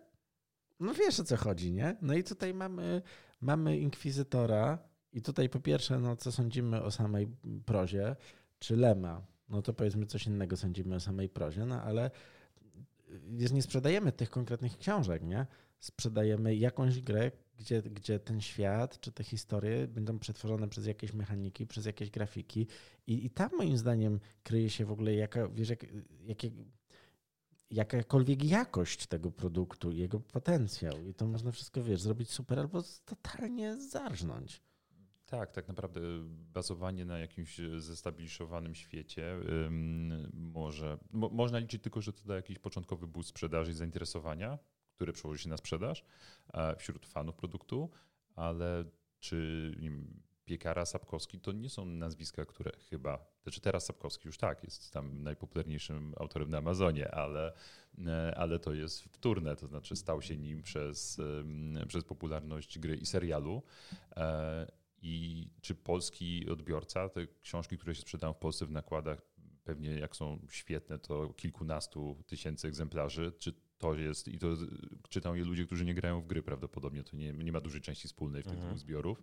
E, czy to się przekłada jakoś na boost, jeżeli to ma konkurować z rynkiem chińskim i tego samego dnia wyjdzie chiński e, RPG i albo coś popularnego w Stanach i polska gra oparta na jakiejś mhm. polskiej książce? Mm, Tylko pytanie, my, Do tego wiesz, panowie, adaptacje są trudne. To nie jest tak, że adaptacje trudne, są tak. łatwe. One tak naprawdę wiążą, wiążą ręce, bo mhm. to jest świat, do którego ty się dostosowujesz, a nie... No. Ja powiedzmy, że Artur wie, o czym mówi, ponieważ sam nad dwoma pierwszymi Wiedźminami y, pracował. Natomiast zastanawiam mnie jedno, bo myślicie mimo wszystko, wydaje mi się, w kategoriach twórców, którzy chcą sprzedać gry. Natomiast obserwując, co się dzieje wokół The Dust i Star Wars Industries, to to e, przede wszystkim są takie jakieś no, spółki. Spółki, nie, nie studia. I one mm. rzeczywiście. Wiesz, ja może... Nie, rzeczywiście masz rację, ale ja tego nie oceniam. Znaczy, miałem wrażenie, że nie rozmawiamy o rynku finansowym, ja raczej mówiłem o swoich oczekiwaniach jako gracza. Jasne. Co, co, co, mi to robi, że to jest Leman? No, Jasne, to tylko nic nie robi. właśnie wiesz, zauważyłem, że e, i też, bo była w tym roku taka konferencja Gaming, gaming na giełdzie, gdzie się pojawili przedstawiciele The Dust i Star Wars Industries, że oni się e, komunikowali już nawet nie tyle jako twórcy, co jako no, spółka, która chce powtórzyć sukces CD Projektu, ma przecież wiesz, ten sam schemat wypracowany, to znaczy niewielkie studio e, adaptuje powieść czy, czy cykl powieści pisarza. Niewiele o tej grze wiadomo, natomiast rzeczywiście zrobiły obie spółki emisję, emisję akcji. E, rzeczywiście te akcje się rozeszły i rzeczywiście na ich wartość na New Connect wzrasta. Jestem wtedy zawsze zdziwiony, żeby nie było, disclaimer. Mhm. Nie potrafię inwestować pieniędzy, i nie znam się na robieniu pieniędzy. Natomiast jako ktoś, kto, wiesz, pracuje w tym branży, jestem zawsze strasznie zdziwiony, że ktoś daje na to kasę. Bo to nie jest tak, że oni powtarzają sukces CD Projektu, bo to jest tak, jakby powiedzieć, że nie, ja teraz powtórzę sukces Maradony, bo tak samo jak Maradona mam dwie nogi i ciemne włosy. Są te same cechy, które ma Maradona, więc na pewno będę takim dobrym piłkarzem. No, że inwestorzy. No wiem, z drugiej strony oni mają pieniądze, a ja nie mam pieniędzy, więc może. też ale w tym jest jakiś nogi, to już coś. tak, ale oceniają potencjał tego, na, oceniają na ile to się teoretycznie, tak, wykładając pieniądze, inwestując lub nie, oceniają na ile oni uważają, że. E, taki tytuł ma szansę powodzenia. No tylko jak ty możesz ocenić oni, potencjał? Nie, oni, nie masz screena, się, nie masz... Wydaje mi się, że oni że dużo ludzi inwestuje nie oceniając potencjał produktu, ale oceniając na ile ci konkretni ludzie będą w stanie zarobić sprzedając te akcje w odpowiednim momencie. To jest no, coś zupełnie no, innego. Tak, to, to, też, ale żeby mogli zarobić, to ten to. Nie, bo jak sprzedam tak, też przed premierą, tak, tak, to co mnie obchodzi potencjał jeżeli, gry? Jeżeli znaleźliście także inni. Jeżeli znaleźliście. Przerwnik także, muzyczny. Mhm, um, to bardzo dziwne. Wyciszyłem telefon, ale. E, mogą zarobić pod warunkiem, że znaleźli się inni inwestorzy tak. myślący tak jak oni, ale z Czyli tutaj już mówimy o oddzielnej, o oddzielnej grze z oddzielnym gameplayem. Nie? Tak, Giełda tak, jest tak, po prostu tak. oddzielnym gameplayem i ja się na tym gameplayu nie znam. Ja niestety też nie. Panowie, w takim razie może nie angażujmy się za bardzo w dyskusję o giełdzie, e, tym bardziej, że no, e, troszeczkę już nam audycja trwa, mamy jeszcze kwartał do przerobienia.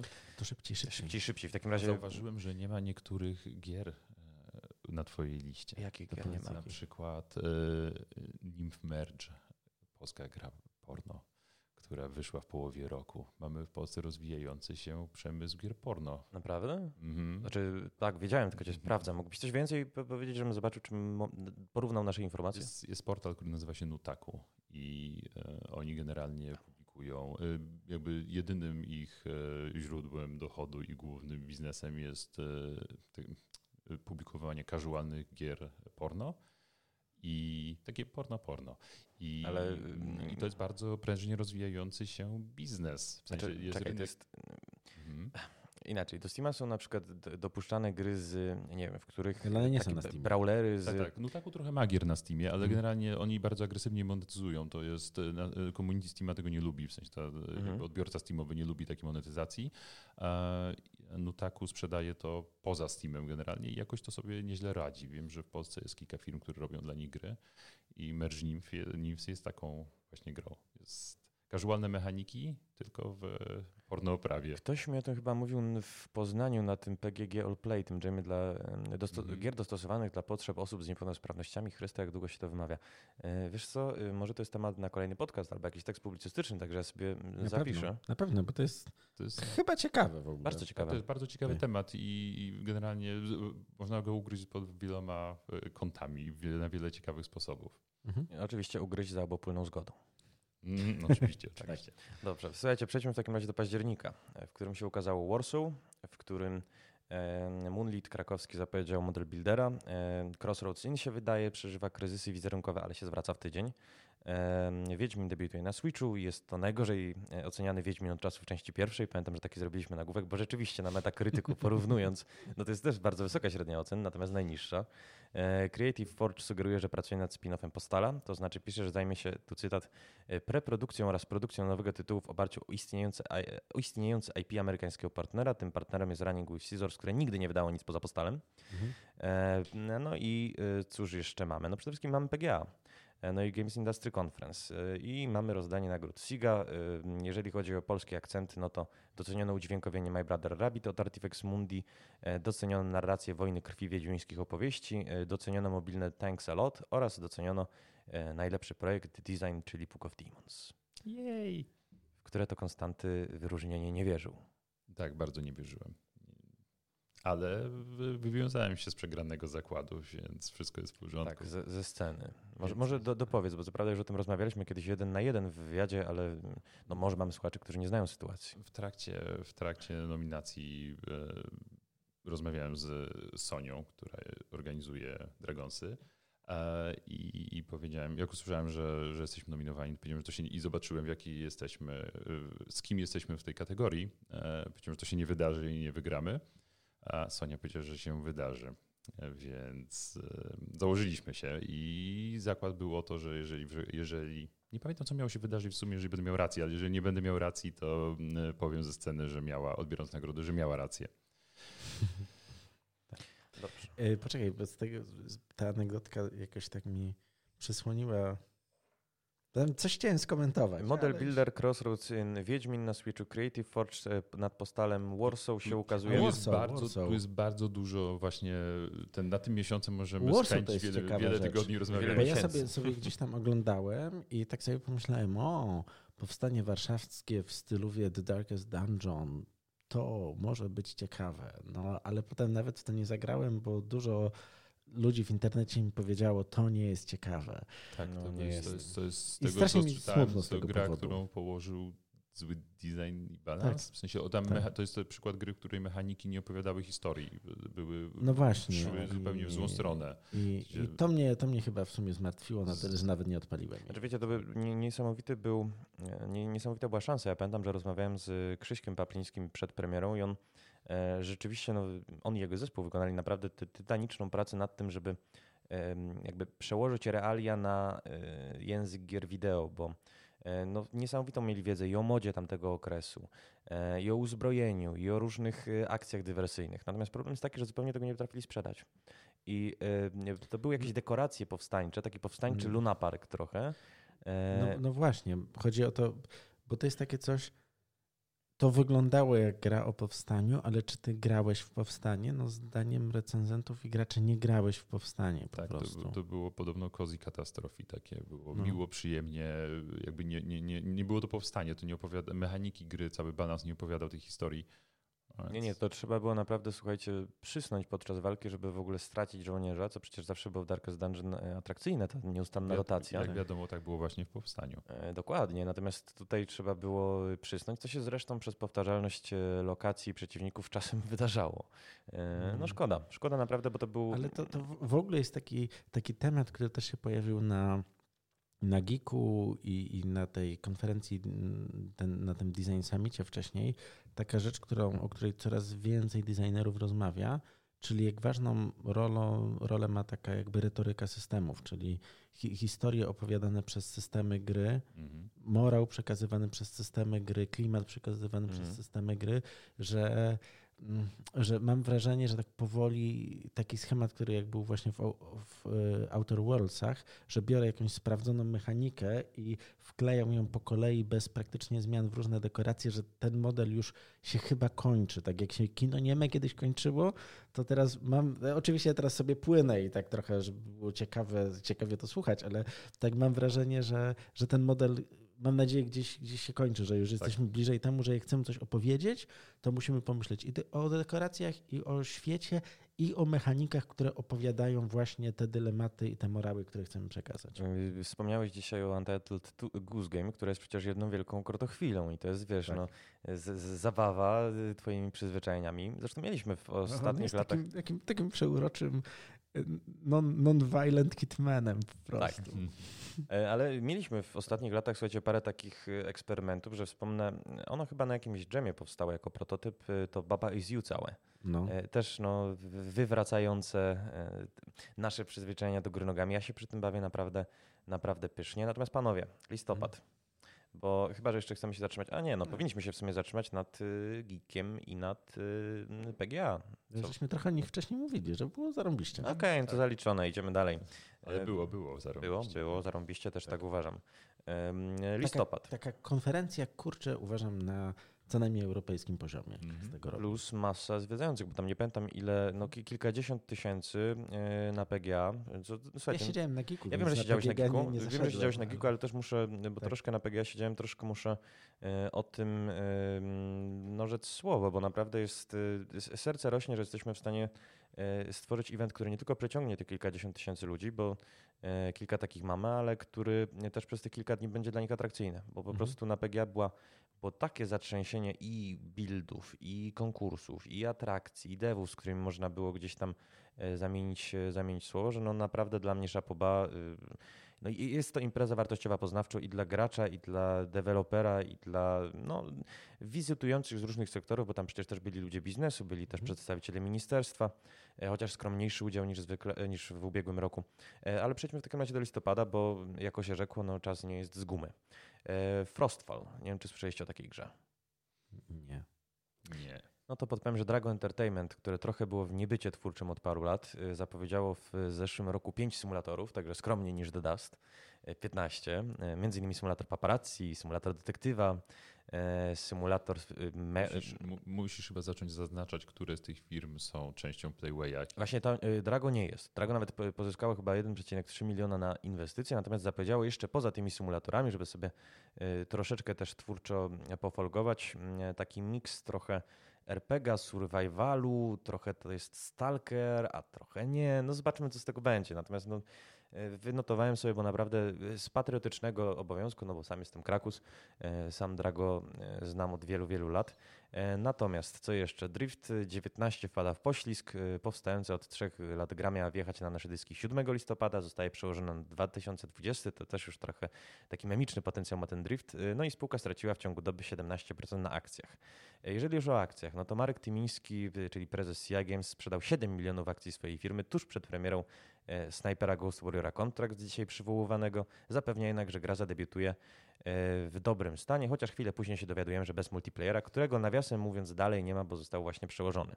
E, Eleven Bit kończy wsparcie dla This War of Mine, wydając edycję Final Cut. B-Simulator wychodzi, dzieląc recenzentów. Ghost Runner doczeka się wsparcia ze strony twórców serii Duke Nukem, a to była jedna z najciekawszych w ogóle niespodzianek Gamescomu.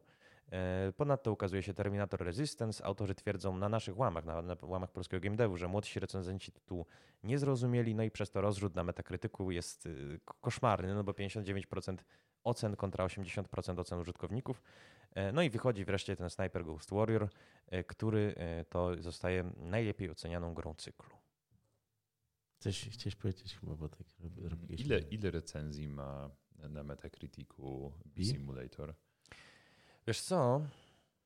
Nie pamiętam, pewnie zależnie od platformy. Tak, dlatego zażartowałem, nie wiem czy było słychać, że podzielił obydwu recenzentów, ale... Nie, nie, troszkę inaczej. Muszą mieć, na Metacriticu muszą być przynajmniej cztery recenzje, żeby... Tak, ale, ale to się rozkłada na Xboxa, PlayStation i PC. Osobno, tego, osobno. Tak, I wydaje mi się, że mają na konsolach, a chyba nie mają na PC-cie? Nie wiem, natomiast wiesz co, no nawet... Nie, bo zastanawiam się też... Ja nie mogę się śmiać, bo my mamy ledwo pięć recenzji na Metacritic. A, zaraz będzie szósta.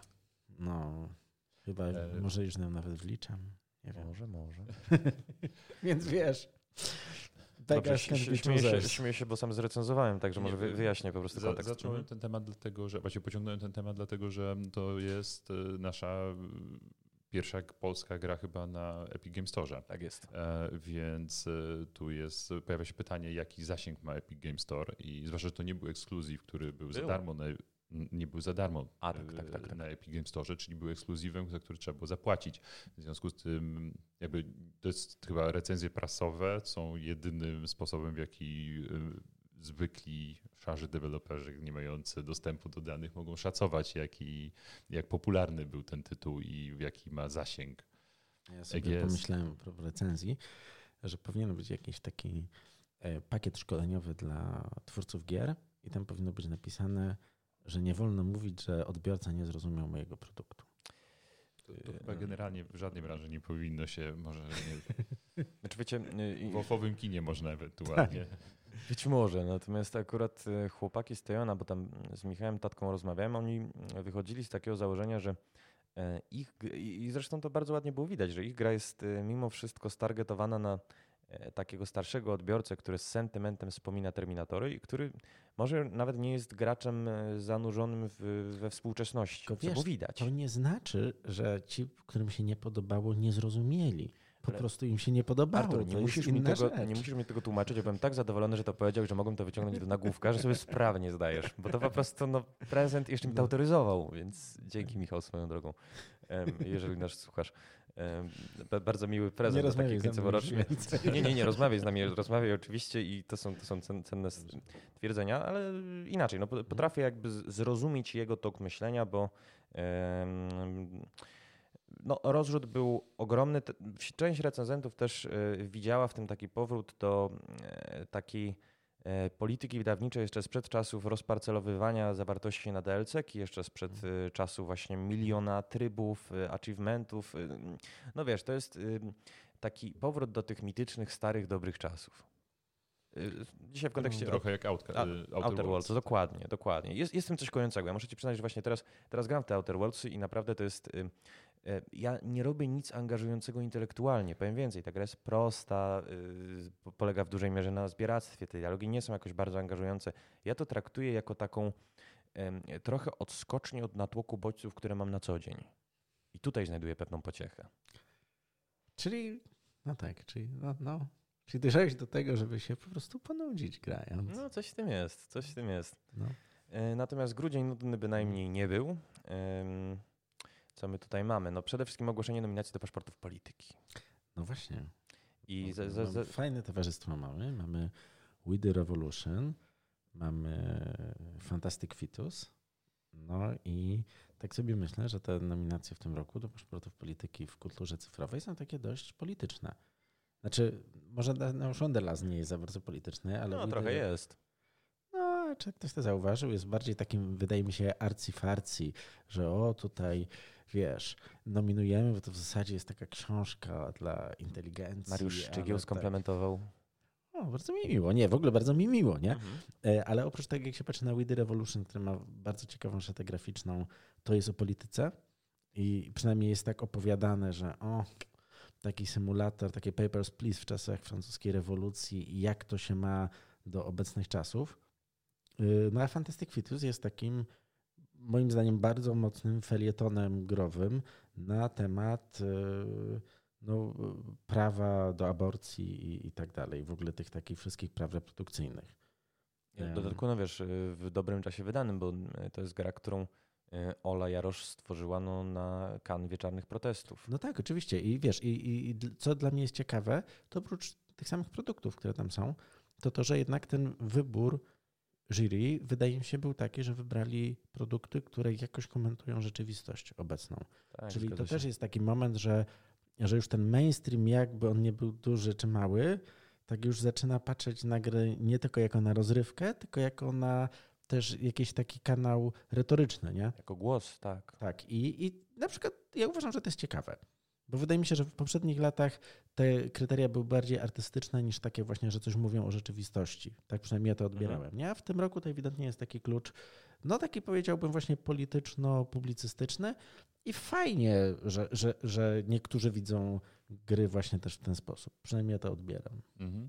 To jest e, ciekawe, bo mamy jakby kolejne nagrody, które e, growe nagrody, które i, i te wszystkie, wszystkie polskie nagrody znalazły sobie może znalazły sobie niszę, znalazły sobie inny aspekt, pod, jak, kąt, pod jakim oceniają gry i, i co nagradzają, więc te, te zdecydowanie są bardziej takie, nie wiem, gry, które ma, kulturalne.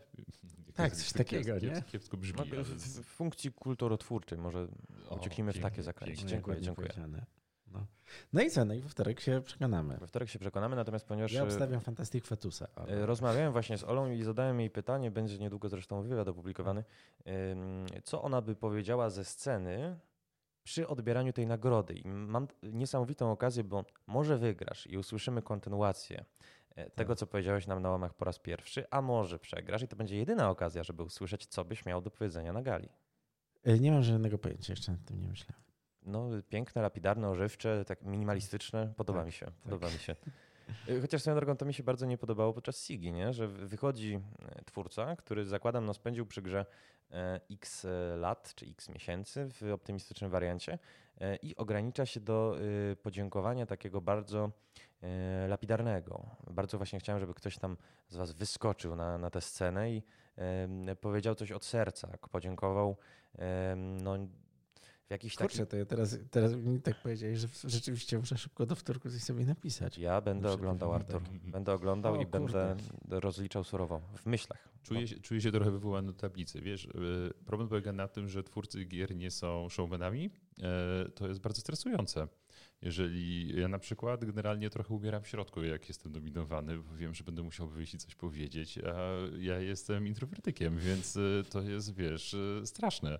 Moim ja siedzę tam spocony, jeszcze najgorsze to, że wygrywam i wychodzę Nawet. i takie, moim, Jezus moim Maria. głównym problemem jest to, że ja się muszę jakoś ubrać, full, tak, full disclosure mam, zrobiłem sobie remament, zorientowałem się, że mam zero koszul, Mam trzyletnie t-shirty, szare jeansy i dwie marynarki ja... i muszę coś rozpaczliwie kupić w ten piątek albo w sobotę, tak? bo to będzie transmitowane na żywo i ludzie wokół będą wyglądać jakby nie wyszli z piwnicy. Żon, żona się ze mnie śmieje, bo ja mam w szafie specjalną reklamówkę, w której mam złożone i wypracowane przez pół roku zestawy ubrań, które są na eventy, na których mogę mieć jakieś nominacje i będę musiał się pokazać, ponieważ i nie zakładam ich i potem wyciągam je z walizki, mam tak, alright, strzepuję wierzchnią warstwę kurzu. Nie, nie możemy wszędzie gotowy. pokazywać się w bluzach z kapturkiem, w których oboje teraz siedzimy. Nie? Mm. Dobrze, może to jest w takim razie postanowienie noworoczne, żeby e, zadbać o ubiór podczas ważnych wystąpień publicznych. Natomiast panowie, przejdźmy w takim razie dalej, e, bo jeszcze w grudniu się troszkę rzeczy wydarzyło.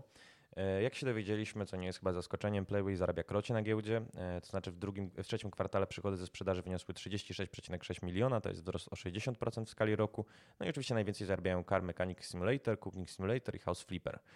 Ukazał się Tools Up, który, którego premierę trochę przyćmiły negatywne komentarze z Chin w związku z E, jak tłumaczył na naszych łamach Piotr Sobolewski z The Knights of Unity, e, nie obecnością Remote Playa, poza tym mieliśmy kolejny zwiastun Witchfire, e, no i premierę nowojorskich koterii od Draw Distance, zapowiedź Rustlera, czyli średniowiecznego GTA oraz Dark Moona, strategii science fiction od Jujubee. 11-bit rozwinęło swoje wydawnicze portfolio nowe gry Fuzz Theory i Digital Sun, o których usłyszymy zapewne w tym roku. Liberated, jak się dowiedzieliśmy, będzie czasowym ekskluzywem na Nintendo Switcha. E, no i dwie kwestie, o których musimy jeszcze powiedzieć. Pierwszym jest y, oczywiście no, zapowiedź Book of Aliens i spin-offa Book of Demons. Y, dowiedzieliśmy się dotychczas, że ten drugi, to znaczy Hellcard, będzie, y, tu cytat, kooperacyjnym roguelike'owym deckbuilderem. E, ma się toczyć w tym samym uniwersum co, e, co Book of Demons, ale rozwijać tę historię. Book of Aliens to jest z kolei kolejna odsłona tej waszej serii wydawniczej Return, Return to Games. E, którego no, przedstawiciele mają hołdować e, klasykom. No i tutaj wiemy, że czerpiecie z e, Unknown. Czy coś jeszcze mógłbyś nam ekskluzywnie na przykład sprzedać? Zapomniałem, że anonsowaliśmy to w zeszłym roku i Naprawdę? nie przygotowałem się. Tak, ja mam bardzo kiepską pamięć. Wiesz, mm, czy mogę coś sprzedać. To, to będą bardzo fajne gry, mam nadzieję. Bardzo fajne gry. To jest temat, świetny temat na nagłówek w mamy, ogóle. Mamy fajne bardzo tak. prototypy, produkcja trwa i, i, bardzo dobrze się przy nich bawimy. No to lead już napisany, to teraz treść jeszcze. Mhm. E, to później, później, bo ja bardzo później. chciałem przesunąć, wiem, że mało czasu mamy, ale bardzo chciałem przesunąć to do um, Playwaya i giełdy. Bo dzisiaj ta giełda się przewija dwa razy i Playway wygenerował fajne zyski, ale Mm, na Reddicie trafiłem 2-3 tygodnie temu przy okazji e, zapowiedzi serialu Wiedźmin na e, podsumowanie CD Projektu na giełdzie w ciągu ostatniej dekady. 21 tysięcy. Tak, to jest, to, to, jest niesamowite i to jest też przerażające. Ta firma ciągnie cały sektor, cały region i będzie, i będzie sprawdzam za 4 miesiące, tak? Daj Bóg.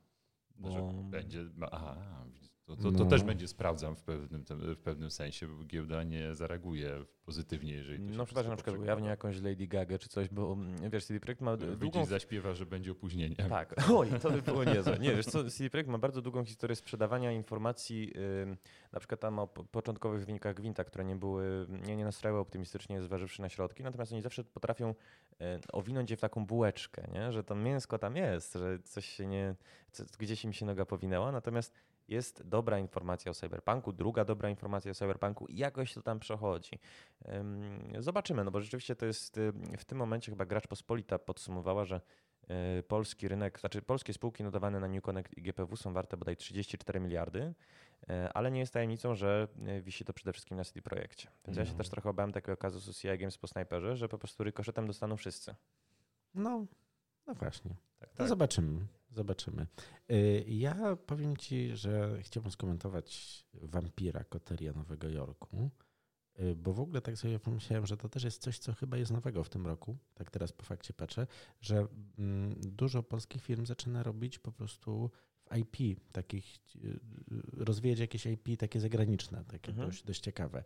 No i tutaj wiesz, jednak Vampir to jest taka gra z dwudziestoparoletnią tradycją, która bardzo bliska mojemu sercu.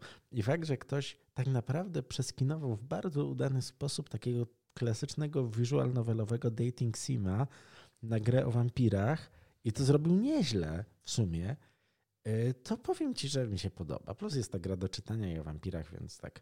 Jeszcze w nią nie grałem, ale I tak współcześnie. Już mam, mam, mam, już tak, już prawie tak. I ma, ma, tak, tak. I też jest współcześnie, bo tam jest ta, ta postać, która w sumie mm, wiesz, y, bloguje, nakrywa się wiesz, kamerką i tak dalej. Jest takie, takie właśnie uwspółcześnione. Taki wydaje mi się, że to jest tak, sympatyczny ale, produkt z fajnym IP. Wiesz co, inaczej, bo to jest o tyle ciekawe, że w ogóle Vampir podąża rzeczywiście śladami tej y, piątej edycji Maskarady, z czego sobie część recenzentów hmm. nawet nie zdawała sprawy, bo ja pamiętam, robiłem przegląd ocen tego Vampira hmm. y, i natknąłem się na jakąś dziewczynę, słuchajcie, nie chcę tutaj sypać nazwami redakcji, ale ona rozpoczęła recenzję od takiego stwierdzenia, że ona jak była młoda, no to bardzo lubiła wampiry i się podszywała w, w czatach internetowych pod wampirkę.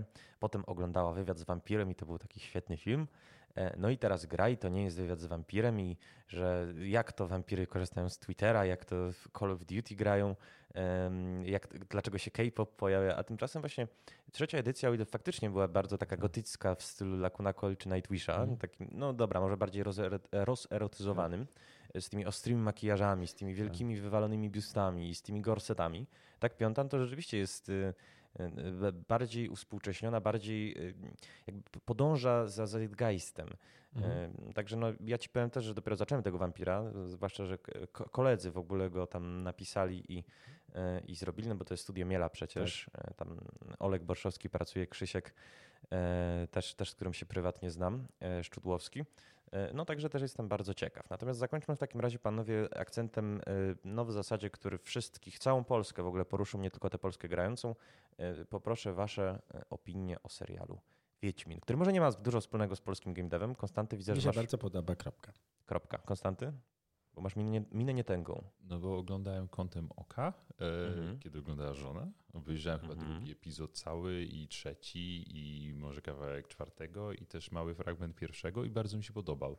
E, natomiast nie rozumiem, jest, jest jakby bardzo kontrowersyjny w Polsce, bo część osób uważa, Chrzanić że... Polskę, taki Tak, tak, tak, to- ścianek totalny. O, i to jest news. Chrzanić Polskę za ścianek y, totalny Totalny mówi nominowany do... Czekaj, czekaj, jak do dostaniesz laureatem, to o Jezus, ale będę miał kliki. No dobra, I dobra. Konstanty odpowiada tak, tak, tak. E, Ty już, jest- Konstanty, masz newsa, że robimy grę dalej. Mhm, Dwie. Dwie, no tak. A, a wczoraj nawet trzecią wymyśliliśmy, ale, mm, e, ale to, co chciałem powiedzieć, to, że e, to jest, ten, ten serial jest bardzo fajny, w sensie jak na, jak na jakościowo wykonanie, to jest ponad poziomem Netflixa, jest e, i umówmy się, że pasuje do e, materiału źródłowego. W sensie Wiedźmin to nigdy nie była gra o tron, to jest ksena na sterydach trochę. Tak. I pod tym względem ten serial jest super, jest dokładnie tym, czym powinien być, rozrywką. I, i Mi jest tak ciepło na sercu, że rzecz, która gdzieś tam była częścią mojej młodości, teraz jest, jest odkrywana, jest częścią takiego pozytywnego, światowego mainstreamu popkulturowego. Jest zupełnie inna niż ja sobie wyobrażałem, ale widzę, że ona jest taka nagle dla wszystkich na całym świecie i jest mi tak bardzo przyjemnie z tego jesteś powodu. pozytywnym hipsterem teraz, takim globalnym. Trochę tak, nie? A poza tym gdzieś tam czuję, że gdzieś tak, tak koniuszek paluszka dołożyłem do tej kaskady, która doprowadziła do, do stworzenia tego serialu i teraz to sobie patrzę i myślę, ale to jest fajne i śpiewam piosenkę To se koń to Your Witcher i To akurat cała Polska, myślę, śpiewa. O Valley of Plenty. Myślę, że część Stanów też to śpiewa. Tak. E, To tak. słuchajcie, na- namówię was na e, duet na przykład? Nie, ja nie umiem śpiewać. Mm-mm. Nie namówię was na duet. No dobrze, no to słuchajcie, może w takim razie op- optymistycznie zakończmy, że e, popularność serialu się przełożyła oczywiście na popularność gry, która e, w nowym roku była, mm, no, s- 103 chyba tysiące graczy przyciągnęła równocześnie grających, to był rekord w ogóle od premiery na, na Steamie. W dodatku wróciła, sale gry. To też prawda. 70% chyba. ale do, do, dopowiedzmy, że gra dzięki temu wróciła w ogóle na czołówkę Steamowego zestawienia. Andrzej Sapkowski, jak już dzisiaj Artur y, podniósł, pojawił się no, na, na szczycie w ogóle amerykańskiego Amazonu. Ostatnie życzenie, jeżeli się nie mylę, było czwarte na liście bestsellerów New York Timesa. E, bardzo ciekaw, jak e, Andrzej Sapkowski się z tym czuje. Andrzej Sapkowski na razie ma, y, wiesz co, to jest faktycznie ciekawa, ciekawe. ciekawa kwestia, ale też może dopowiedzmy w ramach już e, takiej kropki nad i, że Andrzej Sapkowski w grudniu podpisał z CD Projektem porozumienie, którego szczegółów nie znamy, natomiast y, jego prawnicy, przypominam, domagali się 6% od y, Wiedźmina, co określili mianem wymagań raczej na minimalnym poziomie. E, Także no, An- Andrzej Sapkowski nam ten rok też, też zamknął i to na wielu, wielu, wielu różnych płaszczyznach. Bardzo Wam panowie dziękuję za, e, za to, żeście się stawili. Moimi gośćmi byli Artur Ganszyniec Dziękuję. i Konstanty Kalicki. Dziękuję.